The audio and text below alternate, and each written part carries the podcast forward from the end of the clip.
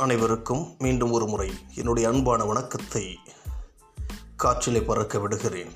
கைகளால் பிடித்து நெஞ்சோடு அணைத்துக் கொள்ளுங்கள். நான் உங்கள் சார்லஸ் நெடுவாய் ராஜா என்று அழைக்கப்படுகிற சார்லஸ்.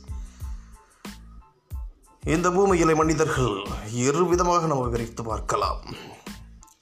ஒன்று பகுத்தறிவாளர்கள் மற்றொன்று பகுத்தறிவு இல்லாதவர்கள். பகுத்தறிவாளர்களை நாம் எப்பொழுதுமே வேறு ஒரு கண்ணோட்டத்தோடு தான் பார்க்கிறோம். பகுத்தறிவு அற்றவர்களை சாதாரணமாகத்தான் பார்க்கிறோம். பகுத்தறிவாளர் என்றவுடன் பெரியார் ஞாபகத்துக்கு வருவார் அல்லவா? பெரியார் என்றால் நாத்திகம் ஞாபகத்துக்கு வருகிறதல்லவா? பகுத்தறிவு என்றால் நாத்திகம் பற்றி பேசுவது மட்டும் அல்ல. பகுத்தறிவு என்பது அனைத்தையும் கேள்வி கேட்டு உண்மை நிலையை அறிந்து கொள்கிற ஒரு மனநிலை. மனிதம் தோன்றிய அந்த நாளிலிருந்து மனிதம் இன்று வரை எப்படி வாழ்ந்திருக்கிறது? எப்படிப்பட்ட சங்கடமான சூழ்நிலைகளை எல்லாம் சந்தித்திருக்கிறது? அவற்றையெல்லாம் எப்படி அது சமாளித்து வந்திருக்கிறது என்பதையெல்லாம் பகுத்து அறிந்து அதற்கான சொல்யூஷன்ஸ் முடிவுகள் தீர்வுகள் இவற்றையெல்லாம் கண்டுபிடிக்கிற அந்த மனோபாவம் உள்ள அந்த ஒரு மனநிலை தான் நாம் பகுத்தறிவு என்று சொல்லுகிறோம்.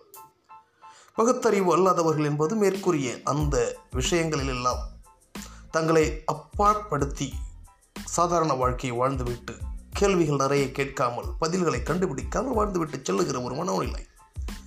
மனிதர்களாகிய நாம் அனைவரும் மனோநிலையில் மாறுபட்டுத்தான் காணப்படுகிறோம். பெண்களும் ஆண்களும் சரி சமம் என்று சொல்லுகிற இந்த சூழ்நிலையிலே நாம் இமயமலையை நோக்கி எட்டடி எடுத்து வைத்து உச்சியை அடைந்து விடலாம் என்று சாதாரணமாக சிந்திக்க தொடங்கிவிட்டோம்.